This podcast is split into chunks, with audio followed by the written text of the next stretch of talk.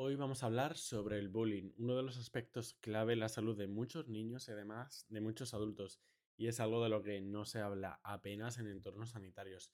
Por eso quería traer un experto para abordar este tema en el canal. Tenemos con nosotros a Juan Carlos López Rodríguez. Juan Carlos es licenciado en Ciencias de la Educación y Filosofía, es doctor en Pedagogía, psicoterapeuta y tiene un máster en Psicología Infantil. Es autor de 17 libros de educación y de más de 30 cuentos y además Juan Carlos ha sido conferenciante en más de un centenar de ocasiones en diversas entidades y tiene publicados más de 500 artículos de educación en diversas revistas. Hoy hablaremos del bullying, veremos sus datos actuales, causas, hablaremos también del ciberbullying, cómo abordar todos estos problemas y muchos casos reales interesantes. Os dejo con la entrevista con Juan Carlos López Rodríguez.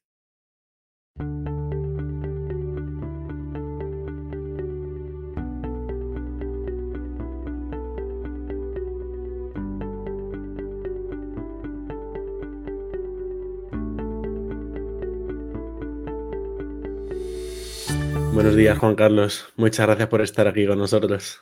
Gracias, gracias, Gonzalo. Encantado. Encantado de compartir algo agradable.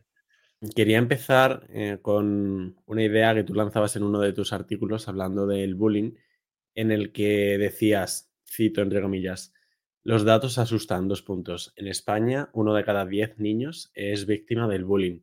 Quería preguntarte sobre un poco estos datos, si ha avanzado, porque de este artículo hace ya un par de años, ¿Y mm, cuál es la magnitud del problema actualmente? ¿Ha aumentado con los últimos años?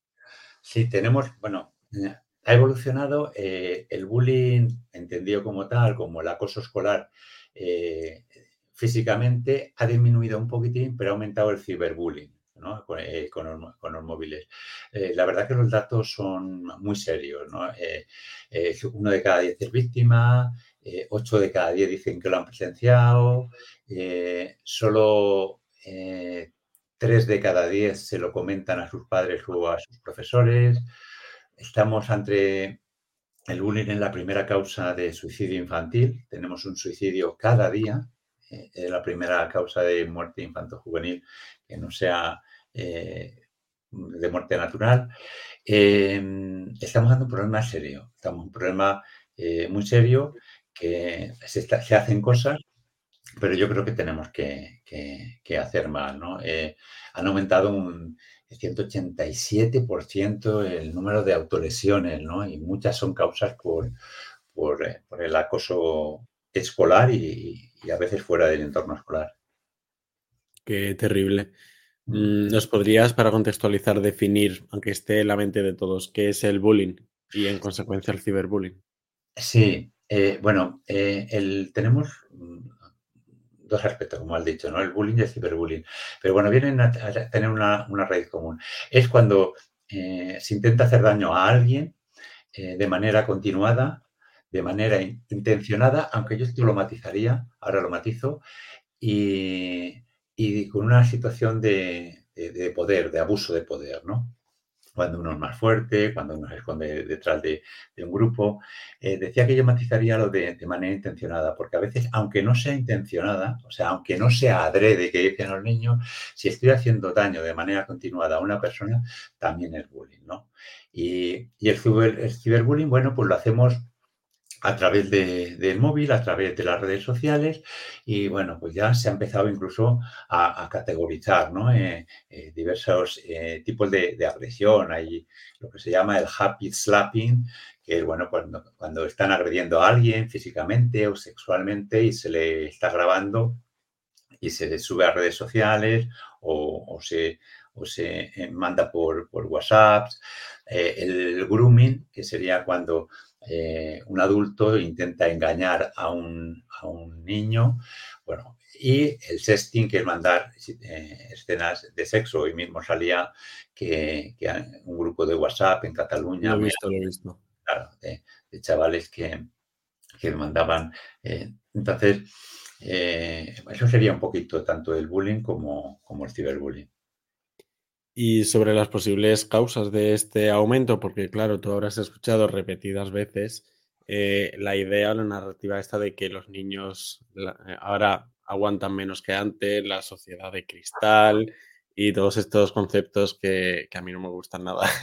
Claro, a mí tampoco, a mí tampoco. A ver, yo creo que hay muchas, hay varias, varias razones. Mira, la primera, la primera es Em, hemos creado una sociedad muy rápida, una sociedad hiper eh, eh, empleada y em, hay una deja de funciones por parte de los padres. O sea, la familia, mi último artículo que va a titular, vamos, ya es la familia como equipo. Bueno, pues ya la familia no es un equipo. O sea, si decimos antes que muchos de estos niños no se lo cuentan a sus padres, mira, te voy a contar lo último que me ha pasado a mí esta semana. A un chaval le da una nota muy bonita porque trabajaba muy bien en clase y le digo, toma, dáselo a tu madre. Y me dice, teacher, estas cosas a mi madre no le importan. Y bueno, dáselo a tu padre. Y me responde, de un chaval de sexto, 12 años, teacher, a mi padre no le importo yo. Entonces, estamos en una sociedad con muchas separaciones, la gente que muchas veces dice, no, pero no pasa nada. Mira que sí. Yo tuve un alumno que se cayó al suelo y le dije, eh, se llamaba Gonzalo además, Gonzalo, no pasa nada. Y me dijo, teacher, que sí pasa nada, ¿eh? que sí pasa nada. Entonces, em, eh, los padres no, muchos padres no hablan con sus hijos, a veces porque no coinciden, a veces porque cuando llegan a casa, pues comemos con las pantallas, no les miramos, porque si les mirásemos veríamos como yo veo caras tristes. Mira, hoy lo último que yo he compartido así en redes ha sido ayer, que sabía que iba a crear polémica, y era que yo a mis alumnos les pongo la nota que necesitan, no la que merecen. Lo vi, lo vi. Claro, entonces ha habido gente que decía, eh, bueno, ¿y, tú cómo sabes lo que necesitan? Pues porque conozco a mis alumnos, porque dedico tiempo, porque hago una de las cosas que yo propongo para el bullying, hago tutorías individualizadas, o sea, hablo con mis alumnos de uno en uno. Yo lo, esta semana una de las cosas que pregunto a mis alumnos es, ¿qué os pone nervioso? Y me han dicho cosas increíbles. Me han dicho cosas que les ponen nervioso que su madre se ponga mala y no les pueda atender, programas de televisión que les alteran, programas concursos, ¿eh? concursos que, tardan mucho en decir la, entrevista, la presión de los deberes, la presión de los exámenes, cuando van a hacer una obra de teatro. O sea, yo conozco a mis alumnos o intento conocer eh, a mis alumnos y, y les tenemos que conocer y los padres tienen que conocer a sus hijos y hay que mirarle. Y hay niños que, que están tristes. Entonces, esa es una de las razones. Los móviles han hecho mucho daño. Ahora que se está planteando la prohibición, yo soy más de educar que de prohibir, pero no está mal. De hecho, las dos comunidades, eh, Castilla-La Mancha y, Galicia, eh, sí, Galicia lo tenía ya prohibido. Bueno, pues estas dos comunidades eh, han bajado el 19% en, en, acoso, pero es normal. Si yo estoy en el patio con un móvil y estoy grabando a alguien y luego lo, comparto, eh, a, lo mejor yo no me atrevo a meterme con eso. De hecho, les pasa, no se atreven a decirlo eh, eh, cara a cara o, a meterse con ellos cara a cara. Entonces, una, una de las razones es la familia. La familia es clave en este aspecto. A los, nuestros hijos les queremos mucho, pero les queremos mal. Mm, entonces, tenemos que dedicarles tiempo. Y, y, tiempo no solo cuando son niños, también en la adolescencia. Eh, decía antes que tenemos que conocerle. Mira, yo suelo hablar de, del ladrillo suelto. El ladrillo suelto es lo siguiente. Nuestros adolescentes crean muros. Llega un momento en el que crean unos muros, como unas tapias. Bueno, pues los obreros, cuando van a tirar un muro, cuando van a derribar un muro, buscan un ladrillo que está más flojito, más suelto, y ahí le pegan un golpe. Bueno, pues hay que buscar ese ladrillo suelto que tienen nuestros adolescentes para pegar el golpe y que puedan derribar un poquito el muro. Y el ladrillo suelto, cada uno tiene unas cosas. A uno les gustan los videojuegos, a otros les gusta eh, la música, a otros les gusta la ropa. Entonces, eh, tenemos que hablar con, nuestros alumnos. Eh, los centros escolares tenemos que poner las pilas también. no podemos mirar para otro lado. Hay centros educativos que cuando hay un caso de bullying se intenta tapar. Eso no es positivo, porque piensan que, claro, para la eh, eh, fama del colegio, la fama del instituto, pues mire, no. Si en un país hay un acto terrorista y el gobierno interviene, no va a ser un mal país, es un país que defiende a sus ciudadanos. Pues si un colegio defiende al, alumno, eh, no va a ser un colegio. Bueno, pues hay casos como hay en todos los lados, pero hay que intervenir. Y luego eh, tenemos que eh, educar a nuestros alumnos en este aspecto, en el, aspecto emocional. Eh, lo de la salud mental va en serio. O sea, tenemos unos problemas, como decía antes, o sea, que un alumno cada día se suicide cada día en España es terrible. O sea, triplicamos en los suicidios a los accidentes de tráfico. Eh, no puede ser. Entonces, eh, tenemos que educar, tenemos que educar en las emociones, tenemos que educar eh, qué, hacemos con ellos, cómo, cómo lo hacemos, tenemos que educar qué hacemos con la rabia, con el miedo, con la tristeza. entonces, bueno, tenemos que ir dándole qué está haciendo. ¿Qué nos pasa muchas veces? Que en las escuelas tenemos un currículum tan denso que la gente piensa que, claro, como hay que enseñar, como, tengo que dar tantísima materia, mira, yo el año pasado he estado dando unas conferencias en un instituto porque había habido un problema de suicidio y, bueno, eh, cuando estaba argumentándoselo y hablando con los profesores, eh, un profesor me decía de, segundo bachiller, claro, pero es que yo tengo que dar estos estándares en historia. Y yo le decía, vamos a ver, pero, estamos hablando de lo mismo. la vida y la historia, o sea, en, una balanza, sabemos lo que estamos diciendo. Uno de los compañeros me decía, yo me sentí hecho una mierda, o sea, he visto que se ha suicidado una niña y yo no me he dado cuenta de que lo estaba pasando mal. O sea, ¿para qué vale mi, labor? Entonces, bueno, yo creo que eso, eso son un poquito las causas ¿no? que, de lo que está pasando. Has comentado un par de veces el dato de que solo 3 de cada 10 eh, niños lo digan, que esto me ha recordado también eh, una idea de, de de Iñaki Zubizarreta, que sé que tienes mucha relación con él y que es algo que dice él mucho esto de romper el, silencio, esta frase que dice que lo más importante es romper el silencio. Em, ¿Qué otras medidas o qué otras cosas podemos hacer para que las personas que sufren bullying o ciberbullying rompan el silencio? Claro, mira, eh, bueno, en, el bullying tenemos un triángulo, ¿no? Tenemos, por un lado tenemos el acosador, por otro lado tenemos el acosado y por otro lado tenemos los que observan. Entonces hay que intervenir con los tres. El acosador es una persona que no está bien, o sea, una persona que nadie, nadie que se encuentre bien sanamente se levanta por la mañana y decir, bueno, hoy voy a partir la cara a tres, me voy a meter con cuatro. No está bien. Bien porque tiene carencias afectivas, bien porque tiene eh, síndrome negativista desafiante, necesita ayuda la persona que, lo recibe, eh, la víctima, eh, también necesita ayuda, necesita eh, habilidades sociales y aquí es un poco respondiendo a tu pregunta. ¿Qué tenemos que hacer? Claro, una persona que tiene amigos, que tiene un entorno, va a ser más difícil que sufra bullying porque va a tener, va a tener apoyo. Y la tercera figura, que es muy importante que, que intervengamos, son los espectadores, que pueden ser de varias maneras. Pueden ser asistentes, que ayudan a pegar. Pueden ser reforzadores, que no le ayudan pero se ríen y aplauden. Pueden ser pasivos, en muchos casos, y pueden ser los defensores. En Finlandia, eh, que tiene un programa que se llama el programa Kira, Kiva, eh, que se está integrando en España, lo que que de manera privada, eh, lo que trabajan mucho con esta, con esta parte, con la parte de los que observan, que, veamos que denunciar eh, eh, no es ser chivato. ¿vale?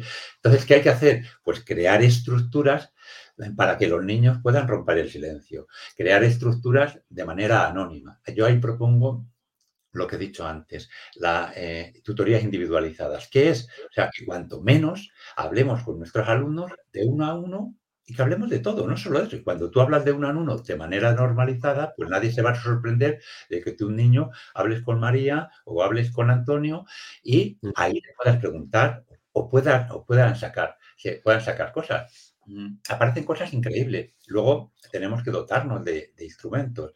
¿no? Eh, eh, puedo hablar vis a vis y tenemos eh, herramientas eh, psicoterapeutas que, que, sale mucha información por debajo, ¿no? que, eh, no saldrían de, otra manera.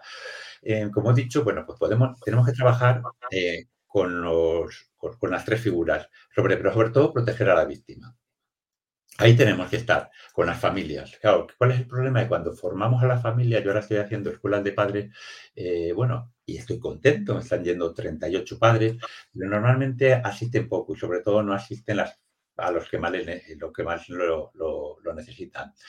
Eh, como he dicho, los padres tienen que ver. Hay una regla que es la regla de las cuatro Cs, que la propone la NACE, la Asociación No, no al Acoso Escolar, Y son, bueno, pues fijarnos en los cambios. Si tu hijo trae un estuche que no es suyo, pregúntale de dónde ha salido ese estuche. Si tu hijo tiene heridas, fíjate y tendrás que verle que a lo mejor las tiene en la mano, a lo mejor tiene cardenales que, que no son. Esa es la segunda C, que es el cuerpo. Fijarnos en el cuerpo, si hay cambios en el cuerpo, incluso si ves al niño que va con la cabeza agacha, que, que va triste. La tercera es campanas. Si ves que empieza, campanas son hacer pellas, hacer toros, o sea, que, que el niño empieza a faltar al colegio, ¿no? Ver qué pasa. Y la tercera son costumbres. Si ves que madruga más para llegar eh, antes y no encontrarse con los demás, o si va al servicio eh, cuando los demás a escondidas porque no se atreve. Entonces, eh, tenemos que observarlo lo tenemos que observar en casa y lo tenemos que observar en el colegio. En el colegio, cuando hay un caso de bullying, tenemos que dejar que el niño o que el adolescente elija a quién se lo quiere contar. Yo hablo de profesores mmm, flotadores. Necesito, ¿no? necesitamos eh, salvar vidas. Eh, entonces necesitamos que los niños se agarren a algo. Y las vidas de muchos alumnos son terribles. ¿eh? O sea, yo eh, tuve un caso de una madre que tuvo una reunión en la que le decía la importancia del contacto, la importancia de abrazar a su hijo, y cuando salió de la reunión y entró el hijo, delante de su hijo, me dijo, ¿sabe lo que le digo? Yo he intentado abortar de este y no lo he conseguido. Eh, esa es la madre que le cría. Eh, entonces, eh, como insisto, las, situaciones son eh, complicadas. ¿eh? Ahora, todo lo que estamos recibiendo con la migración están viniendo situaciones muy difíciles. Nosotros tenemos muchos niños ucranianos eh, y, vienen de situaciones muy complicadas. Yo el otro día hablaba con una niña y le preguntaba, bueno, ¿y quién cocina? ¿Tu padre o tu madre? Y dice, no, mi madre está en Eslovaquia. Ah, o sea, tú estás aquí solo con tu padre. Y dice, sí, digo, ¿tienes hermanitos? Sí, tengo un hermano de 18 años, pero está combatiendo en el ejército. O sea, hay que vivir en esa situación. Un compañero me decía, no se concentran. Joder, concéntrate tú. ¿Cómo te vas a concentrar eh, viviendo con una familia desestructurada, con la tensión de que puedes perder a tu hermano? Entonces, eso por un lado, ¿no? Eh, los profesores eh, tenemos que mirar, eh, tenemos que mirar qué pasa en los patios, tenemos que mirar, en Japón los profesores tienen una hora de, calle, tienen que vigilar las calles. Bueno, pues cuando sabemos que hay un caso de bullying, eh, hay que dar los relevos y hay que observar la calle y si no, hay que hablar con la policía y hay que decir, señores, tenemos casos de bullying, por favor, a la entrada y a la salida del instituto, vigilen. Eh, y, y, y, en muchos institutos lo hacen. Entonces, luego hay que informar a los chavales, porque no saben. No saben que insultar a través del móvil puede ser acoso. ¿eh? creen que es una broma, eh, les tenemos que informar que hay delitos y que hay delitos y están penalizados y están en el Código Penal. Eh, y, y, eso hay que decirlo. Y que hay veces que, que cuando les cogen van a tener que pagarlo. Y, y, a los padres hay que educarles y a los profesores que no se les puede decir, va, tú no le hagas caso. O bueno, ya se cansarán. Es que no se van a cansar. O no es para tanto. Es que tú no sabes lo que estoy sufriendo. O si te pegan, pega. Eso es importantísimo. O sea, eh, a los niños y a los chavales hay que decirle, defiéndete, pero no pegando. Defiéndete. ¿Y cómo voy a defender? Pues denunciando, diciéndole al tutor, al profesor, a mi madre, a la policía o a la prensa, quien sea, pero no pegando. Mira, uno de los casos mm, más terribles es el que has dicho tú, el de Iñaki Zubizarreta, que cometió ese error. Iñaki Zubizarreta es eh, jugador de, de, primera división, de, fue campeón de España, del Pamesa Valencia, es enorme. Yo cuando doy las charlas mido un 85, eh, me parece enorme, no sé cuánto será, 2,8. Y, y eso que parece que es una defensa del bullying, pues no lo es. Yo, mi hijo también es muy grande, mide dos metros, y yo cuando iba al parque, eh, la gente decía, ¡jo! Ese mayor no, ese mayor tiene la misma edad que tu hijo, es, más grande, pero ese mayor eh, le gusta el cubo y la pala igual que a los demás. Bueno, pues Iñaki Zubizarreta eh, sufrió una situación muy difícil de bullying, en la que, según cuenta él, también tuvieron culpa los profesores una profesora. De hecho, él se llama Iñaki y él dice que cuando pasaban lista decían Jacobo y el resto de alumnos decían cuanto más grande, más bobo. De hecho, todo esto que estoy contando lo ha escrito en un cómic que se llama Subnormal, porque así era como le llamaban a él. Y entonces Iñaki una vez le metieron la cabeza en, el servicio en caca, eh, porque las situaciones de de bullying son muy duras. Y entonces él se defendió. Pegó un puñetazo a uno. Entonces, claro, estos compañeros vinieron a por él luego. No eran compañeros, eran de dos cursos superiores o tres algunos. Y le pegaron tal paliza que estuvo en coma. Estuvo mucho tiempo en coma. Entonces él ahora se dedica a, dar charlas contra el bullying y, y, él, claro, dice, hay que defenderse, pero no hay que defenderse así, porque él lo hizo y, y la verdad que no, no, le salió bien. Madre mía, terrible. Me, me parte el corazón escuchar todas estas historias de bullying. Quería preguntarte sobre el tema de los profesores, que tan frecuentemente cuando un caso a lo mejor se vuelve más mediático y asciende a los medios, ¿cuántas veces se escuchan declaraciones de los profesores diciendo, no, yo no sabía nada?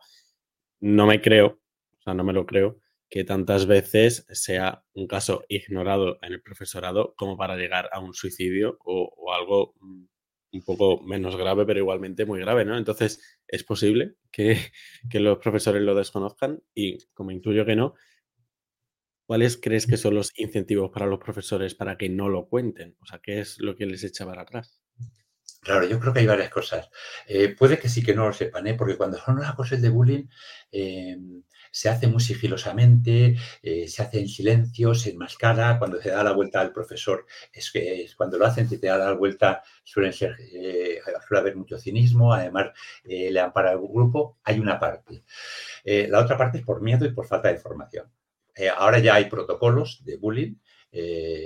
por miedo de decir, bueno, me voy a meter en un lío, o a veces por mi, minorizarlo, ¿no? Decir, bueno, pues no es para tanto, no, no lo han hecho siempre, mira, no. Tan grave no nos lo han hecho siempre. Pasa, pasa lo mismo que con el suicidio. De hecho, se dice que cuando una persona se suicida, avisa. Eh, hay un caso, hay dos casos que yo suelo comentar en, Estados Unidos de un chaval que se salía del instituto con todos los libros, de, llevaba de la casilla y se tropezó y otro que le vio le ayudó. Le dijo, hombre, te vas, te vas, ya no vas a volver. No, no, ya no voy a volver. Entonces, bueno, fueron andando y se fueron haciendo un poquito amigos y, al final, eh, bueno, pues este chaval que llevaba los libros, cuando se graduó en la ceremonia de graduación y cuando dan los agradecimientos, en lugar de agradecer a sus padres, dijo, no, yo agradezco a mi amigo Tommy, que sin saberlo él, el día que yo me iba a suicidar, me ayudó con los libros, simplemente con eso. Bueno, en el suicidio suelen avisar suelen darnos pistas, suelen pedir ayuda. Lo que pasa es que no estamos atentos. Muchas veces porque estamos enfrascados, eh, porque, porque damos la, la, la clase mirando al libro y hay que mirar al alumno. Eh, entonces, claro, si estás dando la materia y tal, pues no, no, te enteras de lo que le pasa. Entonces, hay que hablar lo que el otro día eh, me preguntaba, ¿no? Pero tú sabes lo que necesita el alumno. Pues sí, de hecho yo tengo una parte en el cuaderno que se llama Life, Lifecom, y hablamos de vida y en mi clase se llora, claro que se llora, porque, porque hay problemas. Y, y entonces, mmm, yo creo que pasa por ahí, falta formación. O sea, eh, ahora mismo las escuelas, o sea, eh, si todo cambia, tenemos que cambiar la formación. Y las escuelas universitarias tienen que sacar maestros preparados en estos problemas, tienen que sacar maestros preparados en nuevas tecnologías, pero eh, que den asignaturas en las que, bueno, ¿qué hago yo con un bullying? ¿Cómo intervengo? ¿Cuál es el protocolo de, las comunidades? Ya todas las comunidades tienen unos protocolos bastante serios, tanto del bullying como de los suicidios. ¿Qué compañías hay? ¿Qué teléfono? Hay un teléfono, el 900-018-018, que tiene que tener todos los alumnos. Es el teléfono para casos de, eh, de, bullying, porque a lo mejor no se lo atrevo a decir a nadie, pero bueno, se lo puedo contar. Hay una aplicación que es PreventSuite para prevenir el suicidio, que está fenomenal para el móvil, porque vale tanto para la persona que lo intenta, como para la persona que lo ve, como para informar, como para las familias que pueden intuir algo. Entonces, toda esta información Mm, eh, eh, hay que dársela eh, a, los profesores. Cuando intervenimos, yo llevo 33 años trabajando y, y, ha habido intentos de casos de bullying, obviamente, pero si intervienes, se cortan.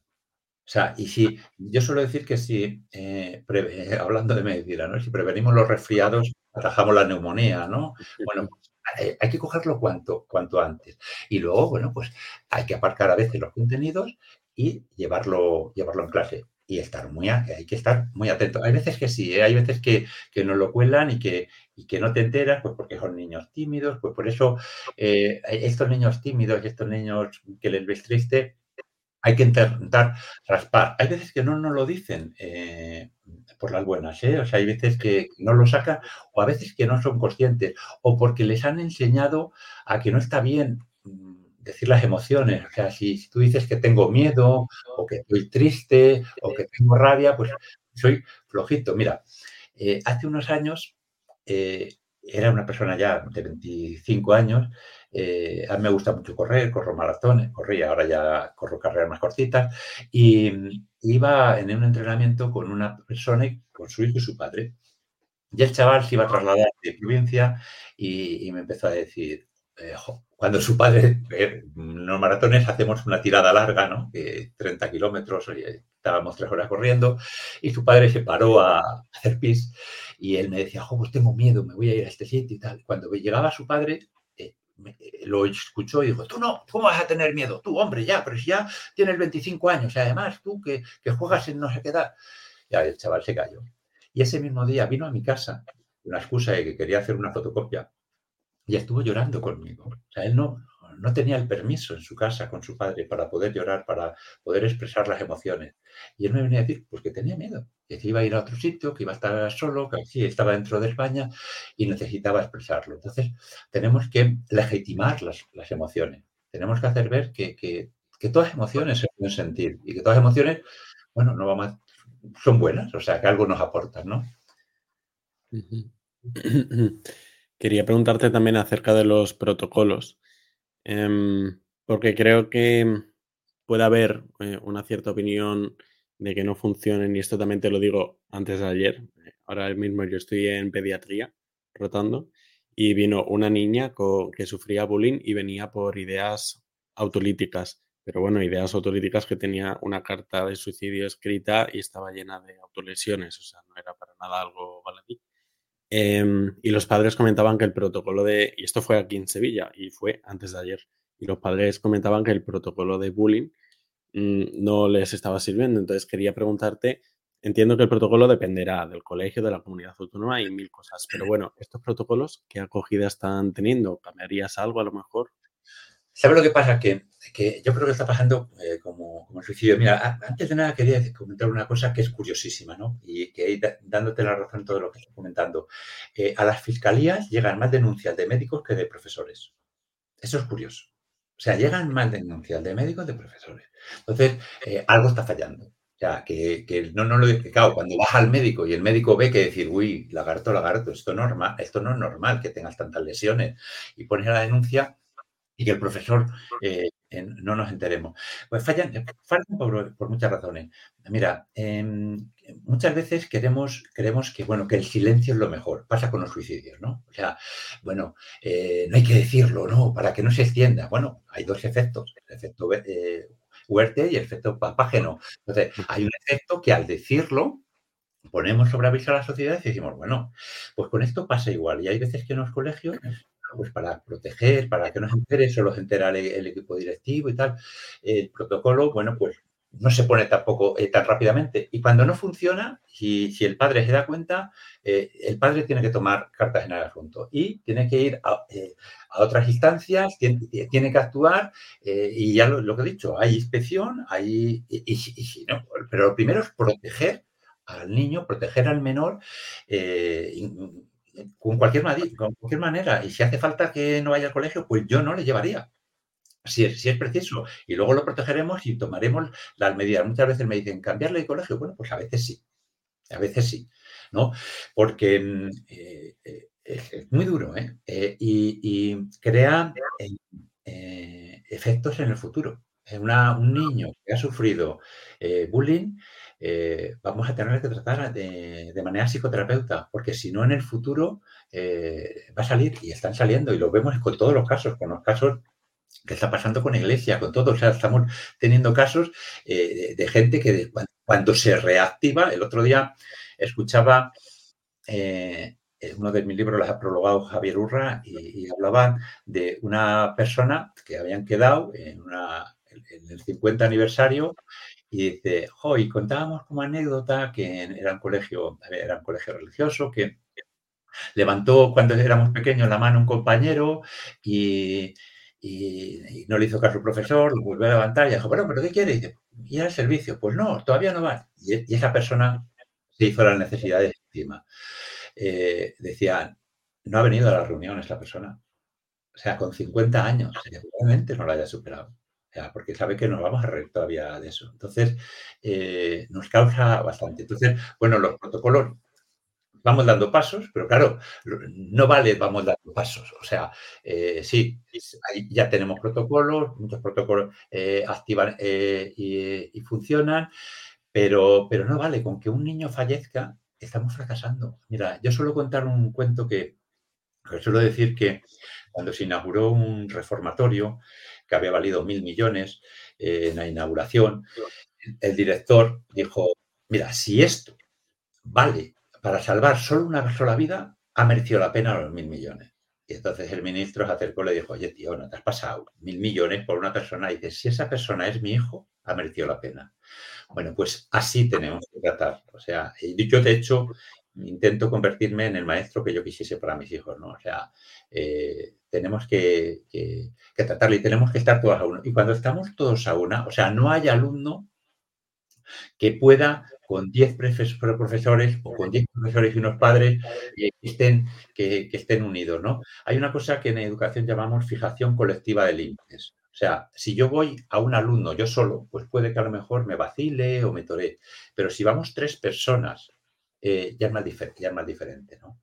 Eh, luego, claro, muchas veces los padres de los acosadores, eh, claro, no, suelen reconocerlo. Eh, hay algunos que sí, y es terrible, ¿eh? Cuando lo reconocen, o sea, es, muy es malo que se meta contra tu hijo, pero que tu hijo sea acosador te hace plantearte mm, qué, he hecho yo mal. O sea, qué he hecho yo mal. Claro, yo suelo decir en mis conferencias que para ser buen padre hay que ser buena persona. Y nuestros hijos nos escuchan poco, pero nos observan mucho. Eh, entonces hay que tener cuidado. Cuando yo llevaba a mi hijo a baloncesto, eh, una noche, yo vivo en un pueblo de Valladolid, en Medina Roseco, le llevaba a Valladolid 50 kilómetros y le llevaba a las 7 de la tarde, estaba por ahí dando vueltas y a las 10 de la noche le recogía. Y una noche llegué y había unos padres esperando y digo, buenas noches. Y un padre me respondió, buenas noches. Digo, bueno, bueno, pues parece que no está el clima para nada. Y ya me un correo decir, bueno, parece que hace bueno, ¿no? Eso parece. Bueno, ya lo dejé. Entonces, cuando acabaron de entrenar, tierrones de dos metros empezaron a tirarse uno encima de otro, una risotadas tremenda. Bueno, ya, ya no pude más que acercarme y decir, joder, solo lo bien que se lo están pasando merece la pena el esfuerzo que estamos haciendo como padre. Y me responde, sí, todos ahí riéndose. Y mira a mi hijo allí sentado en la escalera con esa cara de amargado. Me dieron ganas de decir, pero te estás viendo, te estás viendo el espejo quieres, ¿no? Entonces, yo creo que, bueno, pues tenemos que tener buenos espejos. Mm, y si es difícil parar el bullying normal, el ciberbullying, entiendo que mucho más, porque además han llegado eh, de un modo estrepitosamente rápido. Mm, ¿Qué recomendaciones harías un poco tanto a nivel institucional como a nivel padres eh, individuales eh, para proteger a sus niños frente al ciberbullying?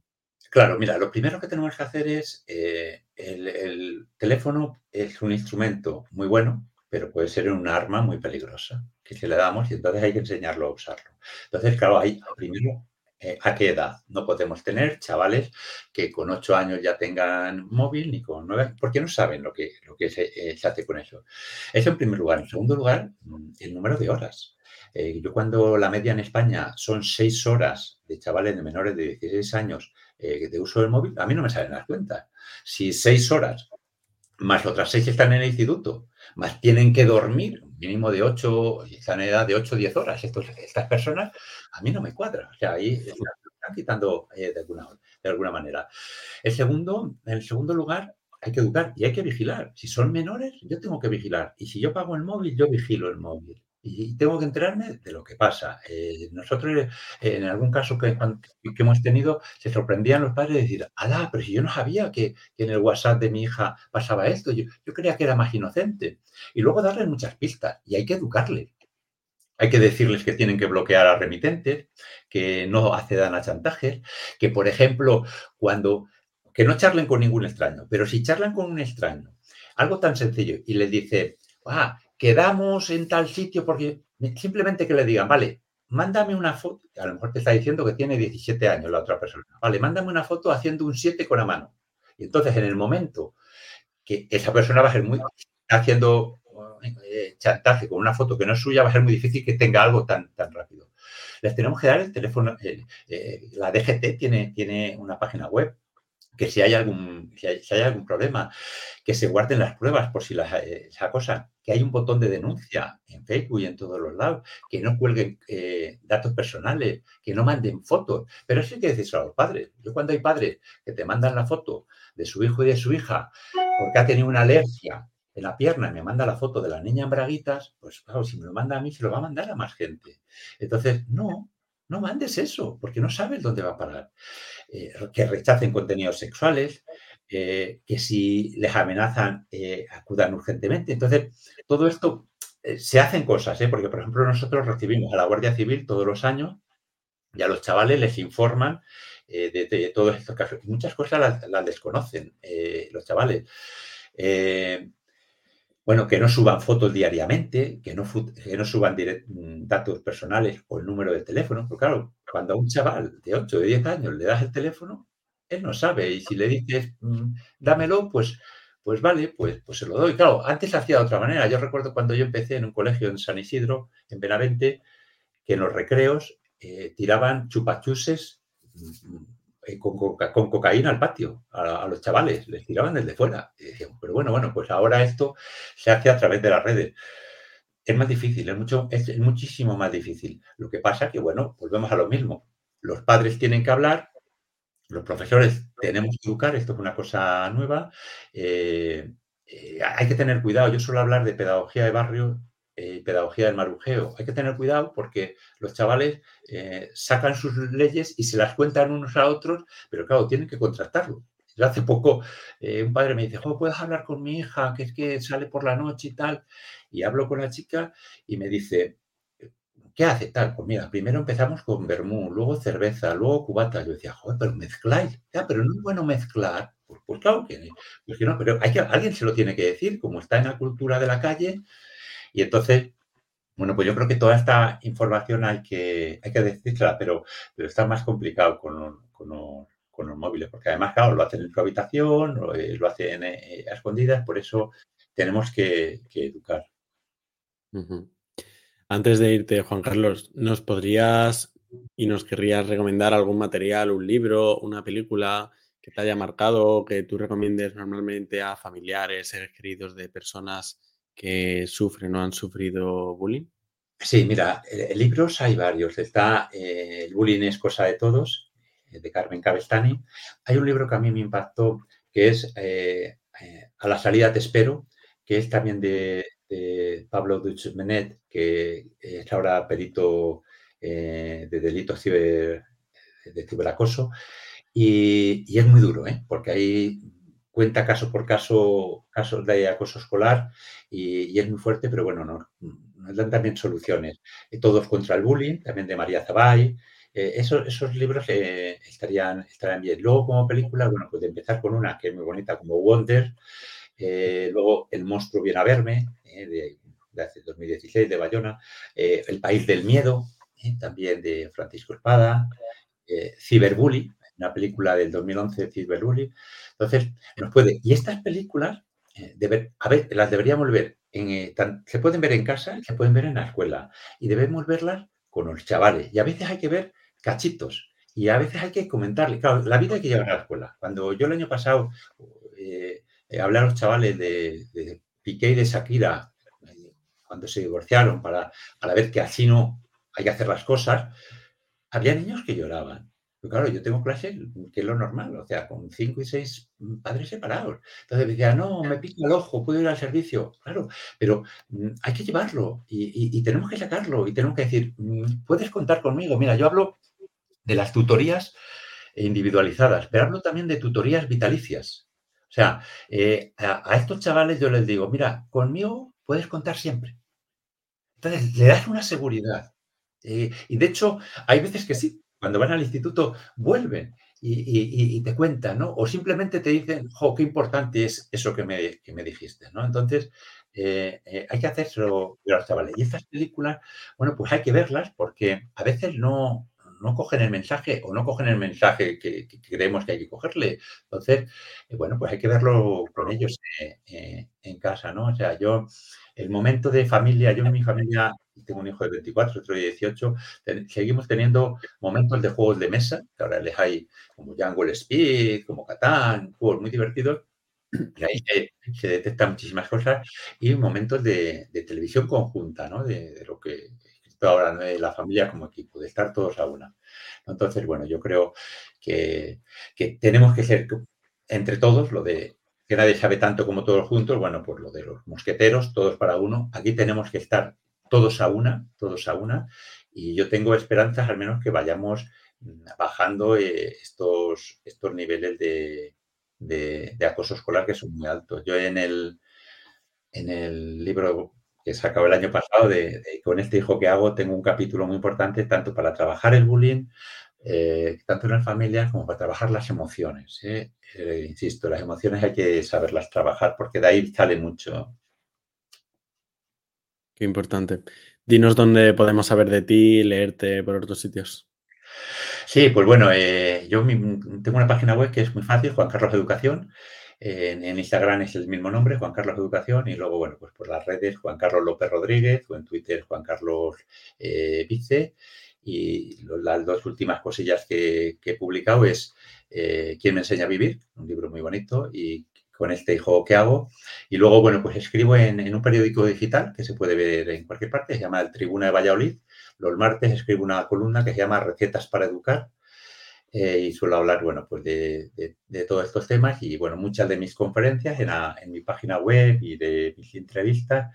eh, de hecho, hay dos, creo que sobre el bullying eh, se pueden ver, una con, o las dos están con Iñaki Zubizarreta y, y, y ahí están, y vamos, con muchísimo gusto, ahí están mis contactos, cualquier persona que tenga problemas o quiera compartir, yo, yo pienso que el conocimiento es patrimonio de la humanidad, o sea, que lo que yo sé es para, para todos, ¿no? Yo, bueno, suelo decir que saber más es saber antes, yo no sé más que nadie, puede que alguna cosa la sepa antes, pero mi, mi misión es compartirla.